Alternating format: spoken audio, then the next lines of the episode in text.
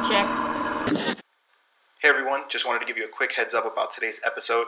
It's actually going to be a repost. It's the audio from a different podcast, um, but it was an interview that I did with Mike Corvino, and um, it's actually a, about a patient case and what we're doing at VUCA Health. So I think this is actually the first kind of patient clinical thing we've done on RX Radio here. But anyway, hope you enjoy.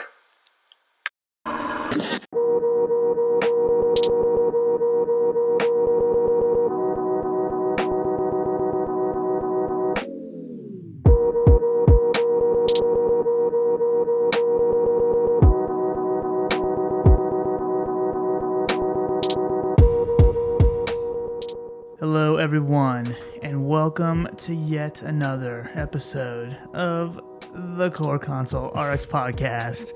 My name is Mike Corvino. With me, as always, Cole Swanson, and we got another guest in the studio today, Dr. Richard Waithe. What's up, brother? I'm doing well, sir. How are you? Doing well. I'm gonna, I'm gonna say just to start out here, it took every bone in my body not to mess up your intro. Why? I could see it in your face. Do you not remember the you when you messed up my intro? Yeah, I do. I wanted to get you back so bad. I was like, let me not do it though. We messed up the intro just recently with uh, w- w- some. Remember, you, I think you started Uh-huh. your thought, and I hadn't. I was taking one of my dramatic pauses, my sig- my signature dramatic pauses, and uh, then I was like, "Cole, let me finish the entire intro." Yeah, and then we ended up leaving it in the final yeah. produced audio. Yeah, well, you're you're more professional, Rich, than than Mike, of course. Wow. yeah. That's, try to be. That's super debatable. so, uh, for for, the, for those of you who don't know Rich, um, he is the host, founder, and owner of RX Radio Podcast. So he's uh, the one with the yellow emblem you'll see all over Instagram and YouTube and Facebook and all the other uh, social media out platforms. Yeah. So I tried to make it look like a chemical symbol. Did that did that hit? Hmm. never even that? I never get- I never get- even once thought that. Like periodic periodic table. Yeah, I, I, see, see it it now? now? I see it now. that's cool. I do remember uh, you your business cards were like perfect squares. I thought Yeah. that was a neat, neat feature. not re- not rectangular. Nah, man, they're legit square. Like I wanted to come like if it was right off the periodic table. Huh. Clever. Yeah, What's our atomic mass? Yeah, there you go. infinity. More than we want. There's- That's impossible. How would you get one mole if it's infinity? you don't. Unbelievable. I work every day to lose that. You don't get a mole. Uh, you get zero moles. mass. Zero. We'll never get to Avogadro's number. so the other thing about today's episode, and you know, you, you're thinking, why it's episode 52? Why, why would you have a special episode then? Hmm, well, it's because we don't plan things out. We do it whenever we want. The uh, the big deal with today's episode is hopefully, depending on if I can get the stuff right in the post production, this is going to be the first episode that is done in virtual reality. Mind so, blown. what Yeah. that means, if you're like, what is he talking about? Um, for those of you who aren't aware, there's things like the Oculus Go, Oculus Rift, um, and other different platforms that you can use for virtual reality. And YouTube has a virtual reality component of the uh, th- their platform. So we are going to upload a uh, video. We're streaming right now on this on a on a video using a 360 camera, and we're going to hopefully um, get this to work out. We'll see. Yeah. So you're the first person ever to see this on VR. You if are. you are watching right now. Congratulations. yes, you made it. You're Like the- sitting sitting at the table So with us. it's literally like you're here. So the seat with the purple headphones, it's all for you. That gong's for you. Ta-da. That's awesome. Yes, I had an opportunity to the use. ta-da from Cole. I had an opportunity to use these sound effects. you you can never let that ride without saying ta-da now no, forever. yeah, it's right after. Okay. Yep. They're basically hand in hand. Okay, good. Perfect. So uh, yeah, that's the that's the episode. Yeah. I challenge you to find another medical podcast that's in VR. I challenge It's not gonna happen. you. No, Not This gonna is happen. It. This is the future though, and I think that I know a lot of you probably don't mess with VR yet, but that's okay because it's coming, and you're definitely gonna want to because it's freaking awesome. Yeah. So you might want to go ahead and pick up an Oculus Go so you can come uh, sit at the table with us and do the podcast with us. We even got a microphone sitting here empty for you. It's interactive. I mean, it's all you could want. Super You interactive. know, it's next level. Yep.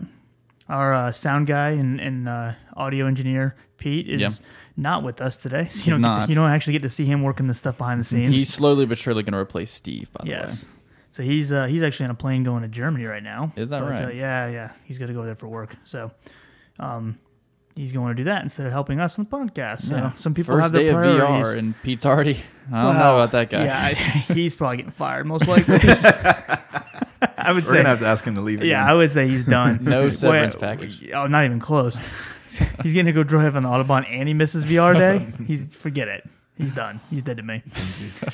That's funny. So, um, Rich, what you got going on, man? So last time we checked, you were working in a retail pharmacy and Yeah. uh, doing just the normal pharmacist life. So, Yeah. has anything changed for you at all? Nah, just a tad. You see I set you up with that? I'm still a pharmacist. You are Technically. Well, Uh, well, yeah. I mean, six months ago or so, I actually uh, got into a new role here with VUCA Health. Um, I literally went from one week to you know at a Publix pharmacy, uh, handing out my last prescription, and you know straight into into the business side of things. And um, I'm now the president of VUCA Health, and uh, which we are a uh, medication education video company that um, provides uh, patient engagement tools to uh, pharmacies, health systems, mobile apps, um, uh, and patient portals and things like that. So um, it's it's a super you know interesting side of things. Um, I mean, luckily though, being super passionate about patient education and patient engagement, and, and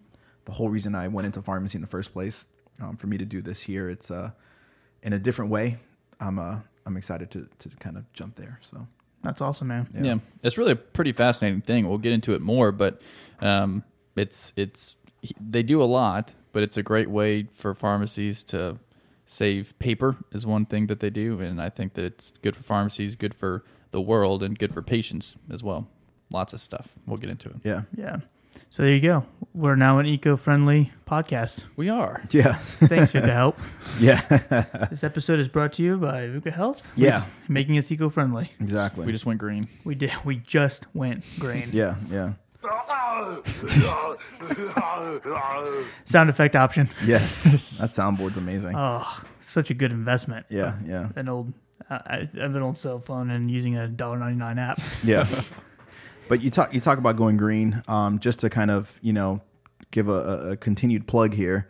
I uh, we got our start actually by helping pharmacies kind of kind of get rid of the whole paper thing. Like the you know it's been 30 years almost since OBRA 90 kind of came about, which actually required you know pharmacists to counsel and give out um, prescription information with patient uh, to patients and for the last 30 years we've been doing that by using paper and uh, our solution actually integrates directly with the pharmacy management systems and puts a QR code right there on the label and allows patients to get access the option for patients to get access to all their information that normally comes on paper in a digital format.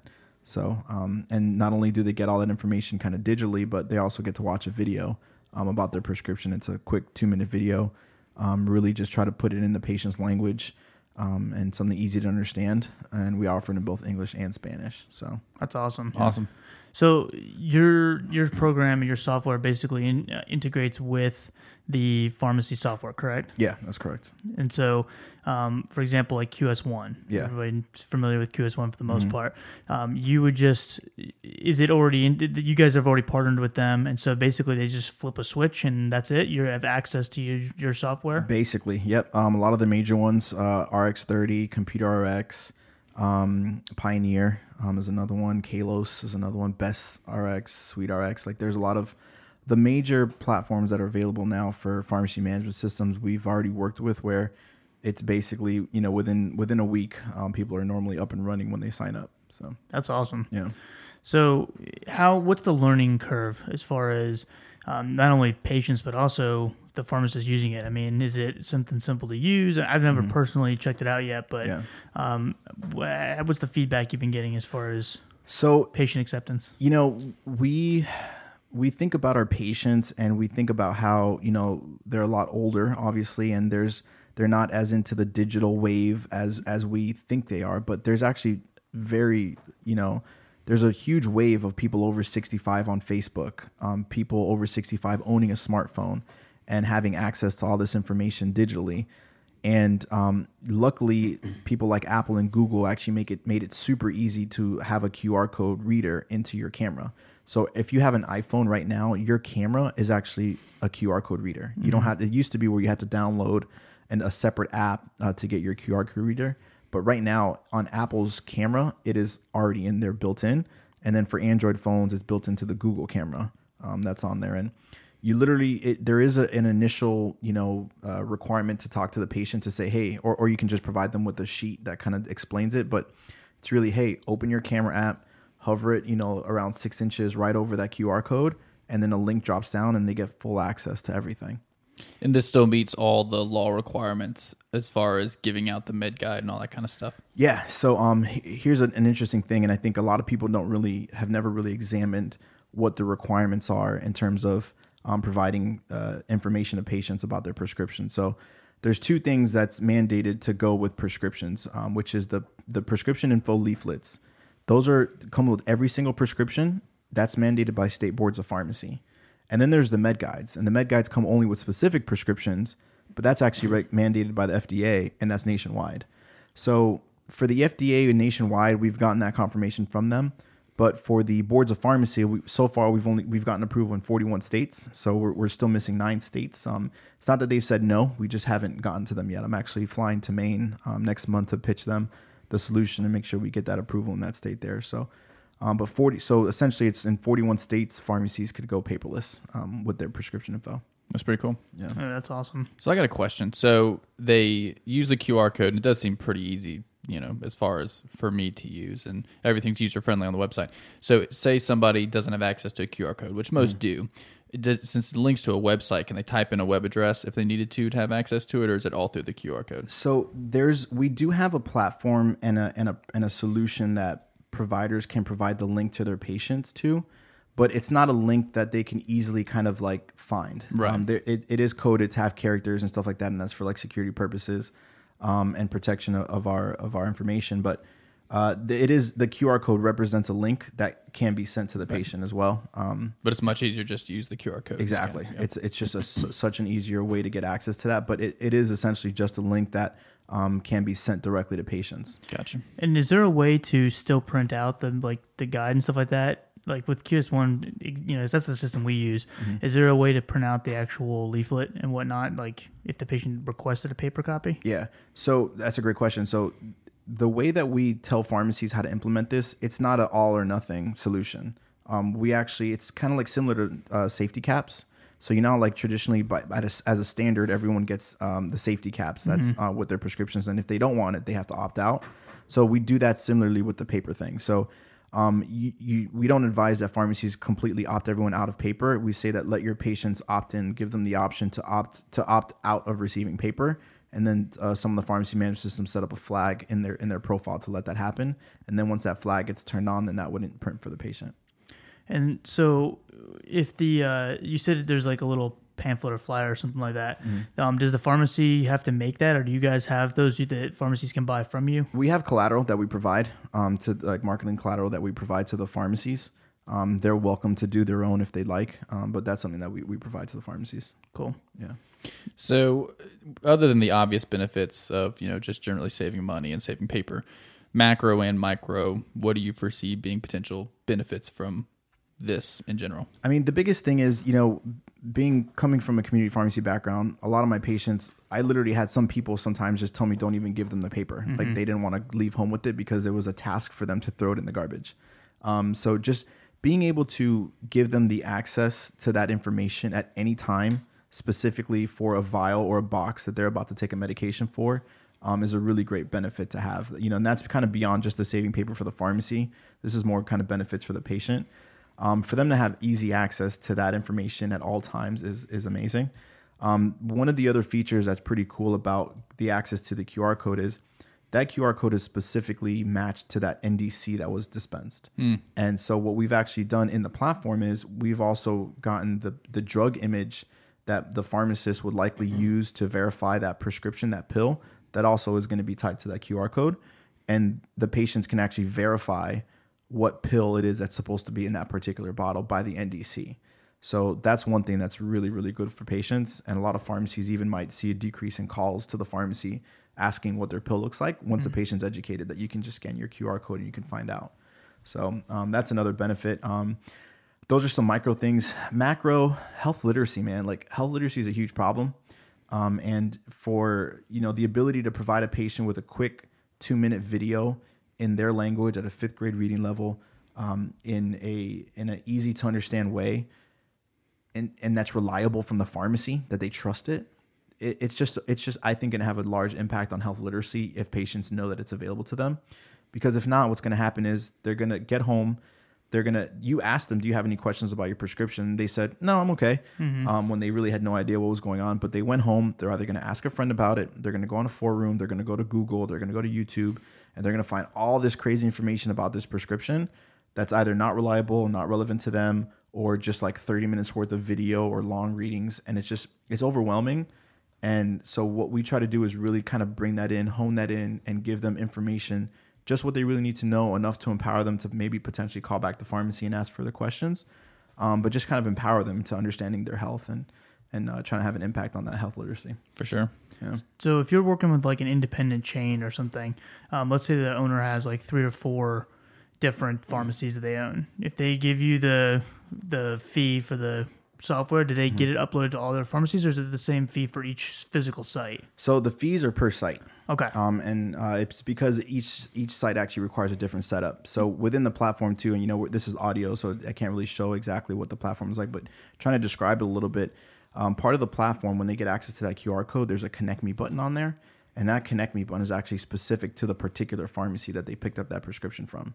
So they'd be able to kind of call back and um, communicate with that particular pharmacy or go to that pharmacy's website. And because of that, that requires that specific pharmacy to have one particular account.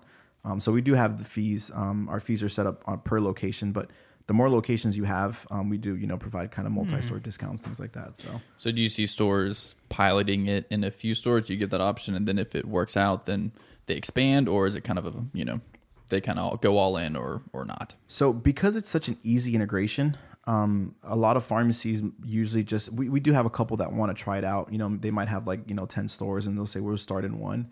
Um, but we found that it you know if you just turn it completely on, it it usually just works fine. Sure. Um, so yeah. And I mean, the savings alone, I mean, can be pretty huge. Like the first year, right?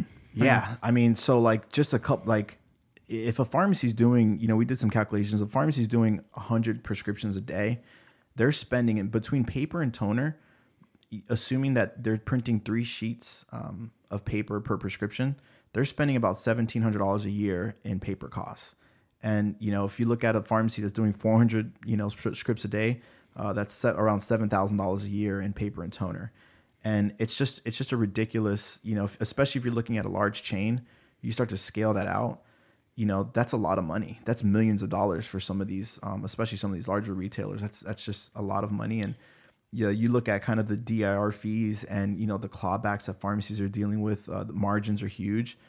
Those couple thousand dollars a store matter. Yeah. you know, to the success of the business. Yeah, I mean, I think that's even probably conservative because with rebills and all the other different things you do with paper printing and stuff, and it's, uh, it's got to be huge cost savings. Um, plus, it just gives patients options. I mean, you know, there's health literacy and all that, but some people, like you said, they just don't like having the paper. But if you could say, "Hey, opt out of this," you'll never have to tell us not to give you paper anymore, mm-hmm. and then you have constant access to it. I think the constant access is really the the big draw for me because even if they have the paper and they have all intentions of reading it, they're going to throw it away. Yeah. And even if they try to read it, they probably can't figure out what it says anyway. But having easy access whenever they want to an online source with videos and easy to under- understand stuff, it's pretty great. It's pretty compelling. Yeah, and you know, there's there's even some smaller benefits too that you know as I as I learn more about the the aspects of of dealing with paper and really actually think about it because when I was a pharmacist, like I just knew that I had to print the paper and put the paper in the bag. I didn't think anything of it, right? But you actually start to look at the workflow that paper is a part of. The literally the pharmacist having to go reach at the printer, take out the paper, read it, make sure that that name matches what's going into the bag, fold potentially fold or staple that paper, put it in the bag. There, that's a lot of workflow time that you're taking away from the pharmacist um, dealing with paper. Now look at HIPAA. What if you put the wrong page in someone else's bag? Then there's a HIPAA concern. Um, what if you're shipping your medications out? Now uh, weight matters when you're shipping the cost to the pharmacy. So if you can decrease, you know, the, your package by several ounces, there's a potential, um, you, you know, or fractions of an ounce, whatever. There's a potential that you go under a threshold that'll save you a couple dollars a package when you're shipping out. So there's a lot of little micro things in in dealing with paper and saving on that paper. That's also I honestly don't see a downside. Me neither. it really is pretty compelling. I would love Yeah. to have it because, man, 300, 400 times of whipping that paper out and folding it, my hands get dry, my knuckles crack. You know how many There's all cuts- sorts of it's all sorts of He, benefits Cole has spent more on moisturizers I know, in the past six months. than he You know- has his whole life. You know what's what's funny is I actually mentioned this, and and I, it's funny how this connects. And I actually wrote wrote uh, the book I have here uh, before I even got into into this role. Yeah. and the amount of paper cuts that I had to deal with. It's a high. That is the highest risk injury in pharmacy. it's paper and cuts. it's ter- paper cuts are the worst kind of pain. Yeah. well, I mean, there's also getting Well, shot from There's a also rob- cancer. and shot. And and there's a of- robbery yeah, but like situation. if you think about your day to day life activities, like regular day to day average individual, your worst pain's a paper cut. Yeah. Yeah, I do. I do actually make that comment frequently about about my job and paper cuts being very high risk. It's a high risk situation. Of all the things you could go on, needle sticks, like all the things that we actually have, paper cuts. Paper you make, cuts, the We are the most sissy of all the healthcare professionals. I mean, we stand behind a desk in a white coat in an air conditioned building, so I guess it's hard to say that we do hard labor. It's you a know? dope job. We're, we're not we're not out there construction workers or anything. Yeah. Nah, that would that's much harder. Yes, respect for those guys. Absolutely. But um, yeah, so that's interesting, man. Um, but you enjoying it though? I'm loving it, man. This is my this is like my zone, like Yeah. legit my zone. Yeah. You like the business side of things? I do, man. And you know, it's int- I, I, I was I came into pharmacy for people. Like I, am a real people person, and that's what I wanted to do was have an impact on people. And you know, that was that probably the hardest part of this transition was the thought of leaving patient care. Like that was real hard for me. And luckily, I feel like I'm finding it now in not only you know they say like you know when you go to different roles and higher roles that you can you know you're going to have such a large impact on people because it's you know just indirectly and stuff like that. And, and the people goes to like the thousands or millions potentially instead of just the one person you're talking to at the time. Um, but like you still don't feel that there. You know you still don't get that reaction there. So i feel like luckily doing things like this kind of like what you guys are doing just like having a podcast and having an ability to have an impact on you know either people pharmacists that are following or new students um, or like in your guys case like pa students nursing students like people that are following you guys like you actually can have a direct impact on them when they start messaging us and talking to us. And i think that that had luckily i still have there. So it made the transition easy. But like leaving the patients was tough. Sure. but uh but i'm definitely in my zone though. I definitely love this side of uh this side of pharmacy.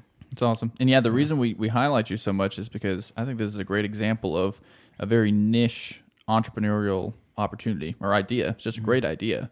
And it seems like it's working out pretty well. Somebody just came up with it and ran with it. And, you know, you guys can do it too. yeah exactly Yeah, for sure. I like uh I like to, you know, we've been kind of doing the podcasting thing for a while, the Instagram thing for a while, and and now I would I'm assuming you've been able to utilize some of your platform from your personal brand to kind of help a little bit with your current role as well. I would imagine, right? Yeah. I mean, what's been cool about the podcast and my current role is I've been able to, some of the customers we have now, just provide more value to them. Like, you Mm-hmm. Give know, them a platform to speak on and Yeah, get the word out more. Exactly. And, and, you know, the whole, you know, and I feel like the whole premise of a lot of things that I do is I try to just give as much value to, to whoever it is that I'm either speaking to or in business with or whatever. And like, it's such a great way to do that. Like, yeah, you know, I know, I understand that you're paying me for this, and you know, you're, this is a service and this is a business transaction that's going on. But I also want to do more for you. Mm-hmm. Like, why don't you have someone from your from your company to hop on the podcast? Let's get the word out about you guys. No, it's smart because I mean, how many times you make a transaction and then they give you a platform to do marketing? Yeah, it's weird. yeah, it is a weird thing, Yeah. but no, I mean, it makes Buy our service, get some free advertising on the side. Yeah, no, it's cool. I like that you can kind of utilize both like that. Yeah, Um, that's why, uh, you know, I'm always a big advocate of people starting their own, whatever it is, whether it's blog or podcast or, you know, video blog, whatever it is, YouTube channel, um, getting their personal brand going because you never know where you can utilize that later on, even if it's not something you can monetize in the short term. yeah, yeah. I was I was talking to Cole about this kind of earlier. Is that like you know, there's a lot of leverage that comes along with building your own personal brand. Mm-hmm. Um, it's not something, and it's and it's not something that people can take from you. You know, like the cool thing about you know, I, I'm pretty confident things are going to go really well with with the current company I'm working for now. But let's just say it didn't. You know, the personal brand that I have goes with me wherever I go. You know, so. Um, and you know when you do that for yourself, it's it's a, it, you put yourself in a similar situation and gives yourself a lot of leverage. So Yeah, and you know, I'll, to give even more of that, you know, to kind of add on to that, um, you know, I have two uh, two guys that are P3s right now that are living in Miami that just texted me yesterday and told me they got me as a rotation Nice. um, next year. So like you know these are guys that I met uh, actually at a conference where I was promoting CorConsultRx is where I met Richie the first time. Um, you know, and uh, this was a uh, conference that he had he had already booked, and then he invited me to kind of tag along with him because he had an extra ticket for me. That's when we kind of became friends. And then um, we met these two students at the time. They were probably P ones then Yeah. and uh, we you know they've kind of watched um, watched what we were doing on social media and listened to our podcast and stuff. And they they actually just recently started their own podcast, which is awesome. It's called Think ID. Um, Pablo and Williams, give them a shout out. Um, definitely make sure you go check that out. They're both really into uh, infectious disease. That's what they're going to do residencies and, and uh, specialize in that. So um, Think ID is their podcast and. Uh, definitely proud of those guys. But um, they told me, yeah, that they because they were listening to the podcast and they want to kind of like you know work with me one on one and stuff. They're going to come to Charleston and have a rotation. So Nice. all That's the way pretty cool. from uh, Nova. So Nice. That's pretty pretty crazy. Yeah. So you I you, would- you never know where the uh, the benefits are going to come. You know from with having a personal platform to speak on. Yeah. I'm excited to see what they'll do. Let me let me tell you, like when when I heard like kind of the premise of like their show, I just would have never. I would feel like s- s- completely useless on that show. I'm terrible at ID, like infectious disease. I punted that in school. Yeah. Like I was just like not doing this part, just pharmacy school. yeah, yeah, we, we take on some ID topics, but you know, I usually instead of my non-preparing with ID topics, I actually do some reading ahead of time. Yeah. don't want to That was like hard for me in school, man. Like Yeah, it's intense. did not. I was just like I'm not like just pick my battle on that one. Yeah. I took an L. Yeah. Just went ahead and took an L on that one. I was like, you know what? I'm going to go into QR codes. no, that's definitely a hard topic. And, and anytime I feel like, yeah, I kind of feel like I get, I'm getting a handle on that, then I hang out with someone like, you know, Dr. Uh, Mesner that was on the podcast last couple episodes. And yeah, I was like, nope, I'm stupid. Never mind. Yeah. Never mind. But uh, yeah, that's cool, man. I appreciate you kind of filling us in on all that. Yeah. And uh, so we are the evidence based medicine podcast. So let's. Do Oh, we some- are? We are. That's what I heard. Okay, yeah. So we we need to do a little bit of clinical uh, on here. So Rich, feel free to jump in anytime you want. Oh, I was about to say this is where I'm out, guys. No, no, no, you gotta stay here. Do I it. thought you said feel free to- yeah. just, just hold just hold your book up for the VR. so um, this is a patient that I had at the clinic. So we're gonna kind of just go through her stuff. I didn't actually write this down. So and this is the first time uh, Cole is seeing this, unfortunately. Um, so So we'll you're not kinda- supposed to tell them that, or maybe you do, so then they're really impressed. Um, but uh, we'll see. I just my video just kind of went crazy on me. We'll see. Let's back up. Um, Let's do it. So we'll uh we're gonna run through this case real quick and kind of see how it goes. But um yeah, we'll just kind of give you the brief overview. Um, so this patient originally showed up to the clinic um, for diabetes education, and once I kind of started speaking with her, uh, found out she's got a lot more uh, comorbidities than just diabetes. Um, so just to give you some background information, um, the patient was taking uh, metformin, 1,000 milligrams twice a day. Um, was taking losartan 25 milligrams, uh, was taking amlodipine 10 milligrams, trazodone 50 milligrams, citalopram 20 milligrams, um, and was also using atorvastatin 10 um, and Basaglar um, was using uh, 25 units every day in the morning. Um, so that was kind of the, the current med list that I had whenever um, the patient got to the clinic. Um, a the A1C that we drew that day was 13.3, so It's pretty solid. it was a solid solid A1C, um, and that was up from 11.5 uh, previously in October. Um, we went ahead and got all new labs because we hadn't um, had labs in a while. Um, the most recent labs that we did have, um, really the only thing that was abnormal was the uh, the glucose that they took at the time. Um, that was elevated, but everything else was was normal. Electrolytes were normal. Um, the lipid panel was also a little elevated as far as the LDL. Um, it was sitting at 119. Uh, all the other um, the triglycerides, everything else was was in normal range. Um, so LDL probably needs to come down a little bit, but um, no uh, microalbuminuria issues or anything like that. So um, everything else was was unremarkable, as they say.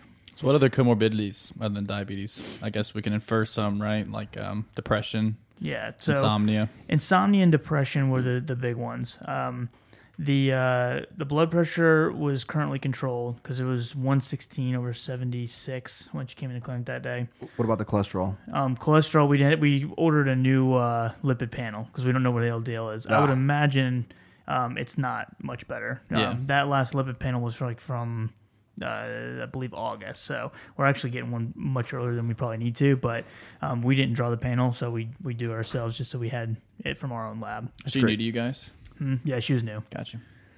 Um, so as far as the diabetes goes, obviously the A1C being that high um, was an issue. So um, one of the first things I talked to her about was the metformin. Asked her how she was taking that because a thousand milligrams twice a day, great. It's the you know typical gold dose. Um, turns out though it was causing a lot of GI distress. So obviously my first order of business was to look at uh, switching to ER. Um, extended release, usually a little bit better on the stomach, and we you know that should be one of the first things we address with metformin. Um, the other uh, aspect of that is I, I because she was she was missing doses because of the GI upset, so I didn't really know what her actual tolerable dose was for her. So I, I encouraged her to take it down to 500 milligrams of the ER twice a day, and then she I told her if it's still upsetting her stomach to just do it once a day, um, and then when we follow up with her again, we'll try to add another 500 milligrams either in the morning or at night until Yep. we can work our way back up. Um, the other thing was the uh, she wasn't testing her blood sugar, so she's taking insulin, 25 units, um, but obviously A1C is way out of control. She's 25 units is not nearly enough, and uh, she's on the basal insulin. Um, the couple times that she did check her blood sugar, she was checking it um, at bedtime and was taking the insulin in the morning. Um, the so the bedtime sugars were all like 300s, you know, really Right. really elevated and uh, she when she kind of described her diet and whatnot um, was was very high um, in in carbs and High BMI, I guess. high? BMI, yeah. Um, but she just was very um, unaware of what a carb was. Like to be honest, like she, Yeah. she so I showed her a picture of a food label and and asked her if so how much sugar do you think is in this? Because on the food label that I used as a sample, it has carbohydrate like total carbs, and then underneath that it has fiber and sugar. Mm-hmm. There's only one gram of sugar in the food label, but there's 24 total grams of carbs. And so she's like, oh, it's only got one gram. And so she didn't realize that carbohydrates meant, you know, total amounts of sugar. Right. Um, so she was just eating anything, and she was looking more like the cholesterol and things like that on the food label versus the total carbs. So talked to her pretty extensively about diet. I gave her one of Novo Nordisk's um, books that you can get on carb contents of foods Yeah. and and whatnot. So the other thing was I, I can't really I don't want to really adjust her insulin necessarily because I don't really know what her morning fastings are. You know, nighttime obviously is pretty elevated, but she was eating really late in the in the evening, and so um, you know wasn't. Uh, it, it was just kind of hard to to figure out where to where to go with the insulin, and so I gave her a little like take home book on um, writing down her blood sugars, and told her if she can write them down, um, check a couple times a day. You know, maybe when she first wakes up, and then like maybe before dinner, um, to give us some more insight. Then we can look at adjusting her insulin dose. But we didn't really mess with it much um, then. So I, I know that you guys are. It's mainly like clinical that you're focused on. But do you guys ever go through like the potential economic impact on like if you like switch something? So like I mean, for example, the kind of going to metformin ER, depending on their the patient's like socioeconomic status, like that might be not affordable for them, especially if they can get it free at like some pharmacies. Right. so the good thing for my particular setting and why I'm so um, liberal with changing things like that is because I have the the clinic is a 340B has a 340B pharmacy in it, so I can get the metformin for still like four dollars. Oh, um, nice. even though it's the ER. That's amazing. Um, so it's very cheap. So we try to caveat that sometimes. I remember that exact subject coming up um, because I know the immediate release metformin's free some places, but Mm-hmm. ER's not. Um, so yeah, keeping that in mind. And we always say, usually when we do a patient case, we're like, yeah, this is best case scenario, and we try to say, but you know. GLP one. Sometimes there's going to be a cost issue, so you always have to explore those types of things. Yeah. Um, but yeah, we live in a perfect world up- up here behind microphones, unfortunately. So, yeah, yeah, yeah. No, it's a good thought though. Um, and the reason, you know, she so she this lady is actually not funded, um, and so the way the way she's able to afford like her Basaglar and whatnot um, is we have her on a patient assistance program. so that we're getting the medications for her um, at no charge. So oh, awesome. um, that's just one of the things that our caseworkers had found for her. yeah. So, um, I guess you're not going to adjust it today. So, I guess future would you obviously be adjusting it and looking into um, prandial potentially? So what we ended up doing because we didn't really have any blood sugars to go off of, we didn't really know what to um, adjust as far as her Basaglar dose. We did end up putting her on Victoza because that was one of the medications we could get um, associated with the the program, so we could get it to her for free. Um, and she also one of her goals is to lose weight on top of it and to not have the um, not eat as big of meals, and so it was kind of a win-win with that. And then we'll adjust the the basal insulin once we get some more some more numbers in. So, with Victoza, we got weight loss and we've got hitting the prandial insulins. Um, Plus, we don't run the risk necessarily um, with hypoglycemia. Right, low risk of hypoglycemia. We have cardiac benefit from the LEADER trial. Mm-hmm. So, yeah, good option. Yeah. So definitely uh, what we ended up going with, and then we'll uh, adjust her, like I said, Basaglar accordingly, if as long as she brings us back some numbers. But um, which is yes ano- another real life thing to consider just like cost is is she going to actually check her sugar is she going to write it down um, you know or is she going to fill it in with you know whatever because she realized she had an appointment so she started to write some stuff down you know you never know yeah, I wonder if there's like a. I just had an idea. I wonder Yeah. if there's like a texting service where like you can just text someone like quickly like 58. Or well, that's, that's that's actually not really good. So let's say like 100, 150. Go to the hospital. Yeah, exactly.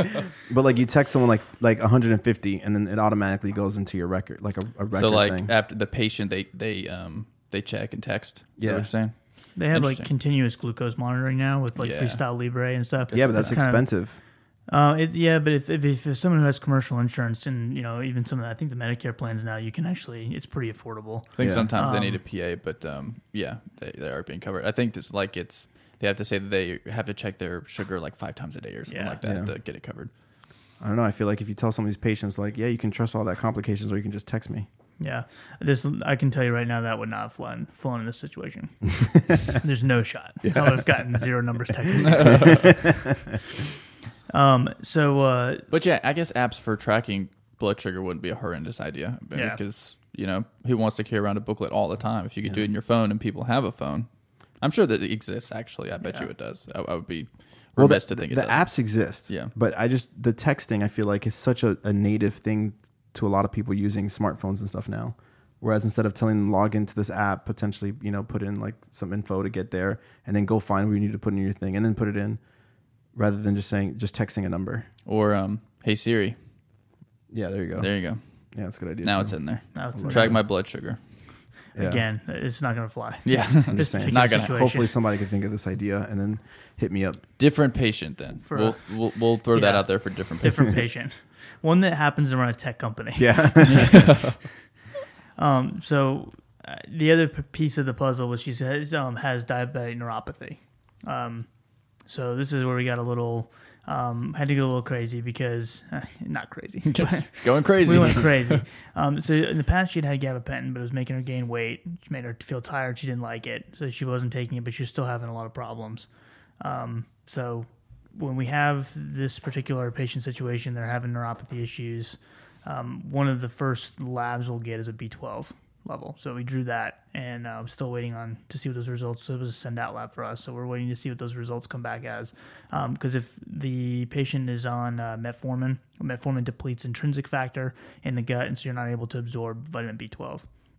And so um, the ADA had, uh, I think it was last year, added um, as part of their metformin um, option that you need to be getting a B12 level. I think once a year they said, um, but uh, to make sure that that's not happening because that can actually worsen the um, worsen the patient's diabetic neuropathy.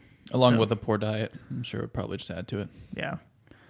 So um, we'll come back to the, uh, you know, we'll come back to the uh, di- diabetic neuropathy because it was kind of in combination. We treated it in combination um, with the depression. So, cool. I'll let you jump on it a little bit. But she's on Cel- Celexa 20, um, not doing well on it. Not. She feels like it doesn't do anything for her at all. Does- She's been on it for a few months. Um, feels no benefit whatsoever. Yeah. So, um, yeah. What's our what direction are we going to go with it? So I mean, Celexa's, you know, it, Star D, it's one of the first line options. It's good, good to try. Um, we could increase the dose. We could see if it's going somewhere. But if she's had it for a few months and nothing's happened, then we may want to go to something else. Trazodone was probably add on, added on for a couple of reasons. One, because it can be used for depression. Two, because it can be used for insomnia because it has you know the antihistaminic effect. Do we like that? Yeah, it's done all the time. It's Nah. literally done all the time. Is that the best? You know, I, don't, I don't know that there's great data for it. Um, so yeah, I, I don't know that I would completely switch her now. Maybe look into increasing and give it a couple weeks.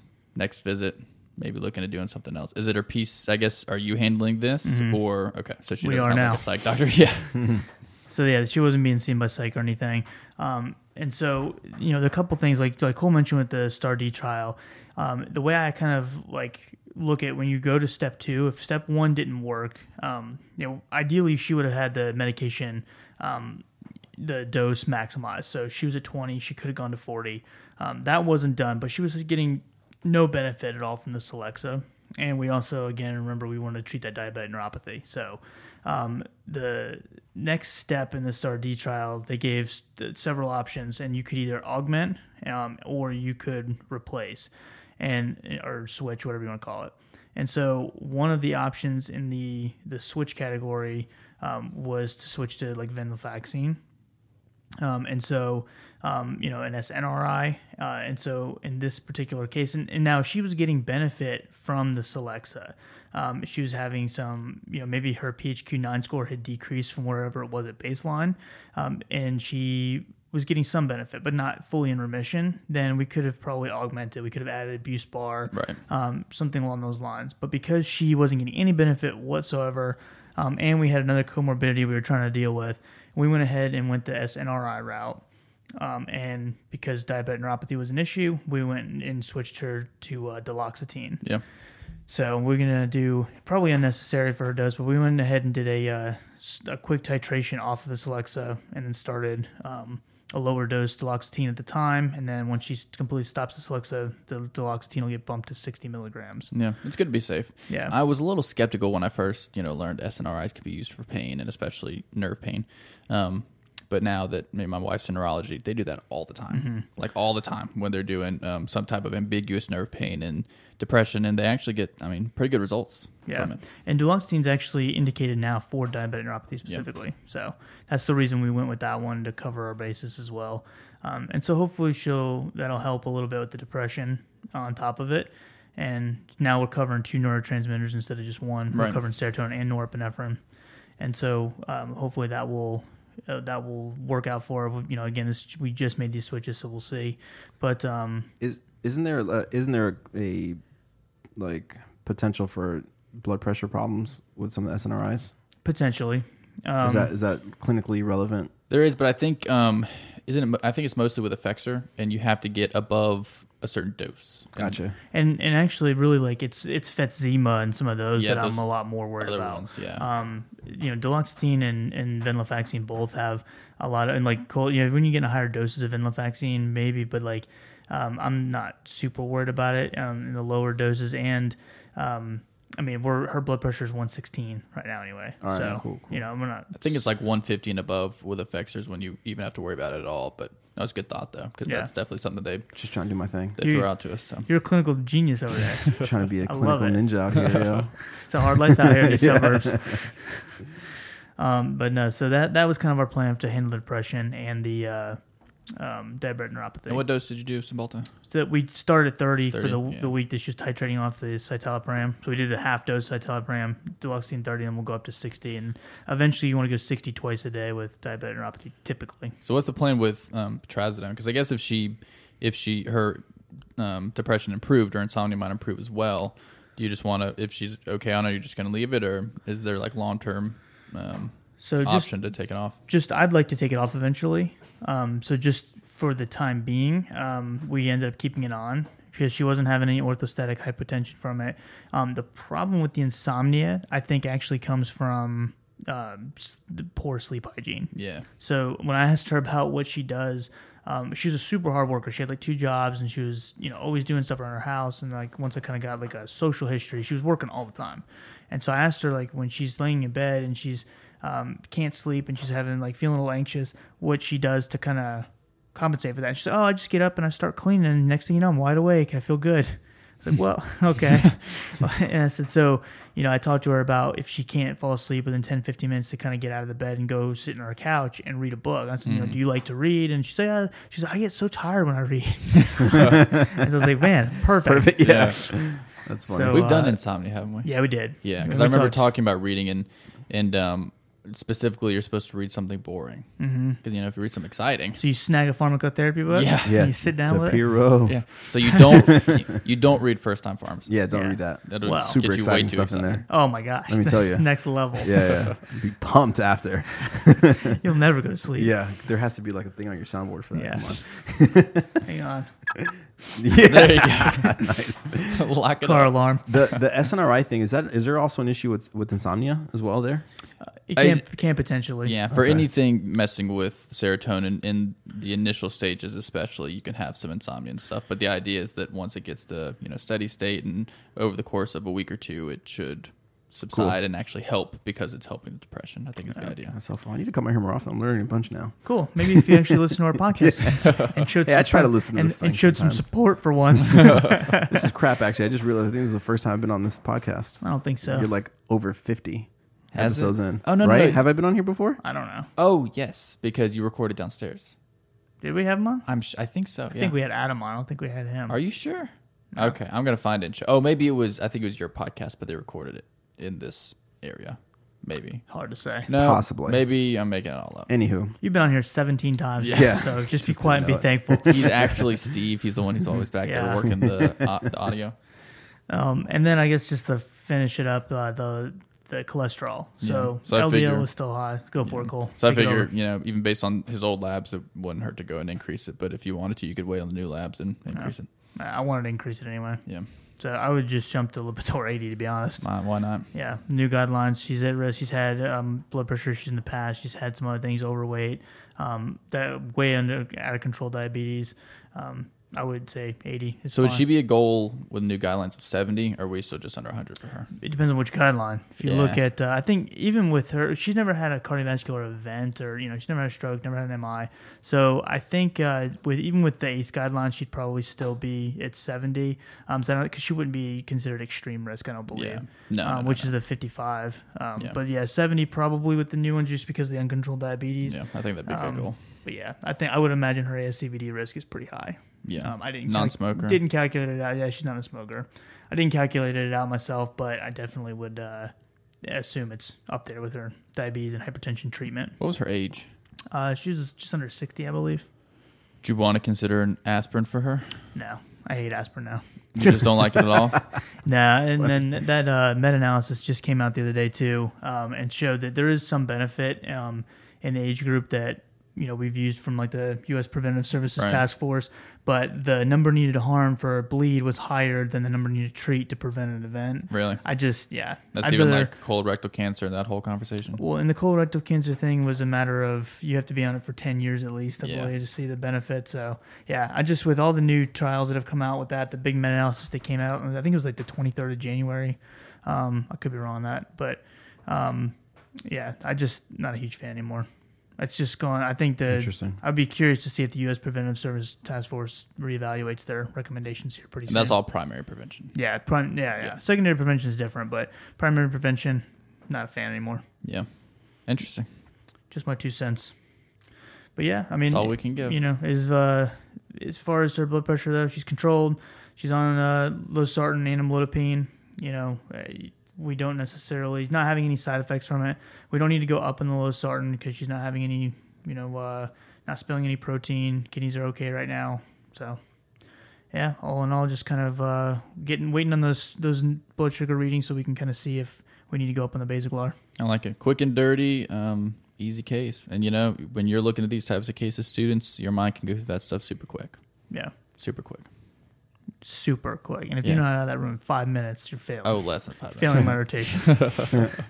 you better listen to that, Nova guys. yeah, they're like, oh, we're- Dang can- it. cancel, what have we done? cancel. Driving all the way up there for this. But uh, yeah, anything else, gentlemen? What else can we talk about? That's all I got. Cool. Um, Rich man, always a pleasure. Thanks, Thanks, for Sean. stopping by. Appreciate you having me on here. Of course. Maybe we'll have you on again. Hopefully, Play your cards right. yeah, God, I don't know what I'm doing wrong. you're Here's real the thi- slick. here's the thing, though. First VR episode? Are you kidding me? That's That's quite pretty an big honor. deal. That's, probably a bigger deal than episode 50 yeah, it definitely is. yeah, for or even 51. Yeah, especially 51. Yeah. this I mean, is it's- 52. It's just going to be a, a super significant number now. I mean, like people are going to have to like really. gonna and it's cool because it takes you a while to get there. You know, Yeah. like you have to do a bunch to get to 52. You so do? like you have to do basically 51 things. Yeah, yeah, yeah. exactly. Or 52 with one not being released in our case. yeah. Yeah. Yeah. Right. So it's just, you know, it's one, you got to get there. And then when you get there, it's like, then you can do something real cool. So cool. You know? We're going to have shirts that just say 52 on them. Yeah, And then we if you listen to the podcast, you know what's up. You know, you know what's going on. Our new company. There'll be a picture of the Oculus. Yeah. Our new company that we don't know There's no way we'll get in trouble for that. that we don't know exists yet that Yeah. Uh-huh. we're all going to form at some point. It's just going to be called 52. There you go. And we will know what's happening. And Yeah. then the two people who listen to this episode will also know 52, what's happening. 52 productions. There you go. So I don't know. 52 studios. We'll It's all on that. downhill They'll from be like, here. Wait, no, no, no. It's just one studio though. Just don't. yeah, yeah, yeah. It's hard. It, it, we'll work on it. Yeah, we're on that It's so nomenclature. much better than Area 51. Yeah. It'll be sure. it'll be Area We have- 52. Oh, it's a whole nother level though. We yeah, have- that's actually we have brilliant. we have no aliens at ours. Hi- hiring Cole for Eh, the we marketing. yeah. Yeah. Cole's in charge of marketing. I'll We're out. We're out. Marketing and clinical. There you go. But yeah, so and if also if you guys haven't checked out his book, um, go uh, on Amazon. First time pharmacist. Um, even if you've been a pharmacist for a minute, go uh, show some support for a guy who wrote a book. It's pretty cool. Appreciate it. and uh, no, it's a good book. So make sure you go check it out. Um, read the uh, also read the the very beginning who dedicates it to. I don't know. It's probably just really touching. Um, you might recognize the guy's name in there. It's me.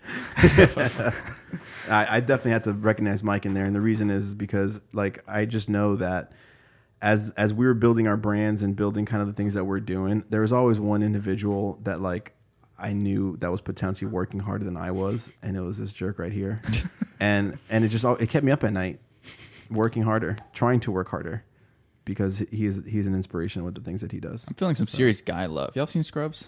Mmm, It's been a while. I, I I know what it is. The song Guy Love. You can you can Google it later. But I'm uh, afraid of what that. Oh, you'll. Uh, I'm not giving that a this Google. Is, this is exactly what's happening. It's a trap. yeah, that's definitely. It, for those of you listening home, do not do that. do not listen to that Cole's thing. Don't listen to anything I say ever.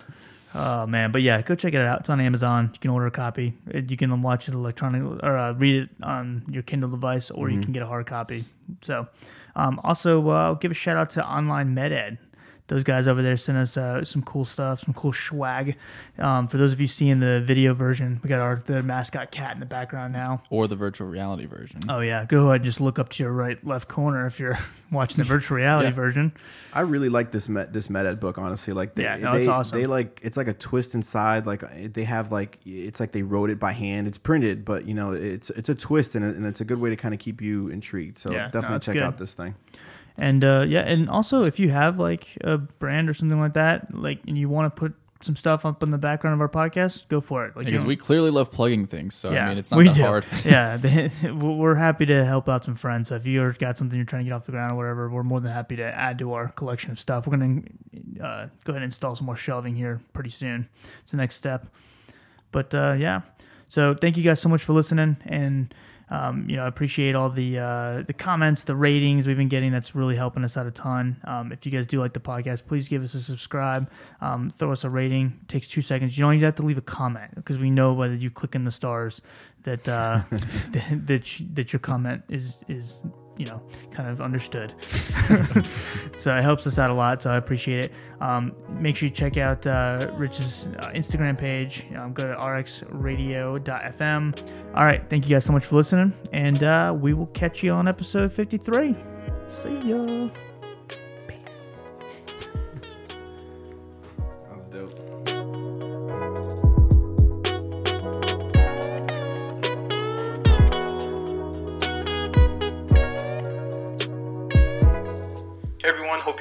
Episode. If you want to tune into the CorConsultRx podcast, it's basically available everywhere else. So it's on iTunes, Spotify, uh, SoundCloud. I think they have a YouTube channel as well. Um, definitely go check them out. And uh, if you haven't yet, please subscribe and make sure to connect with us on all your favorite social media platforms. And hope you have a good rest of your weekend.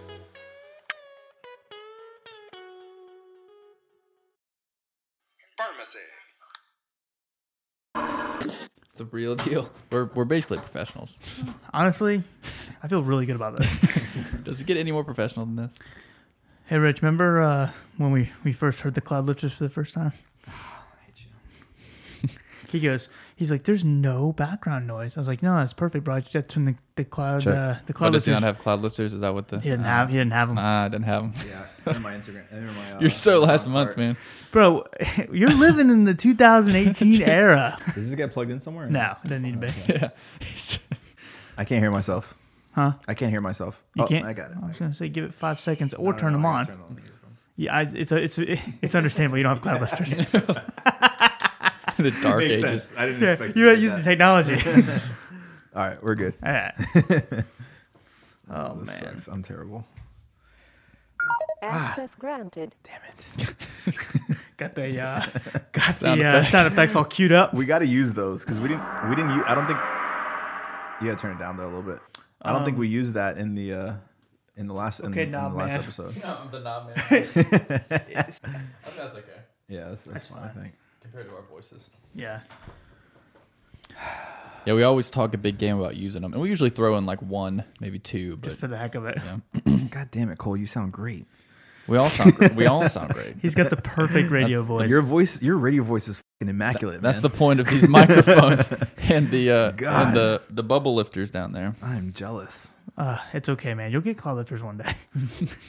Yeah, but I feel like Someday. to get to Cole's voice, I need I need like vocal training. Yeah. Mm. No, it's it's a good point. I promise I've had zero vocal training.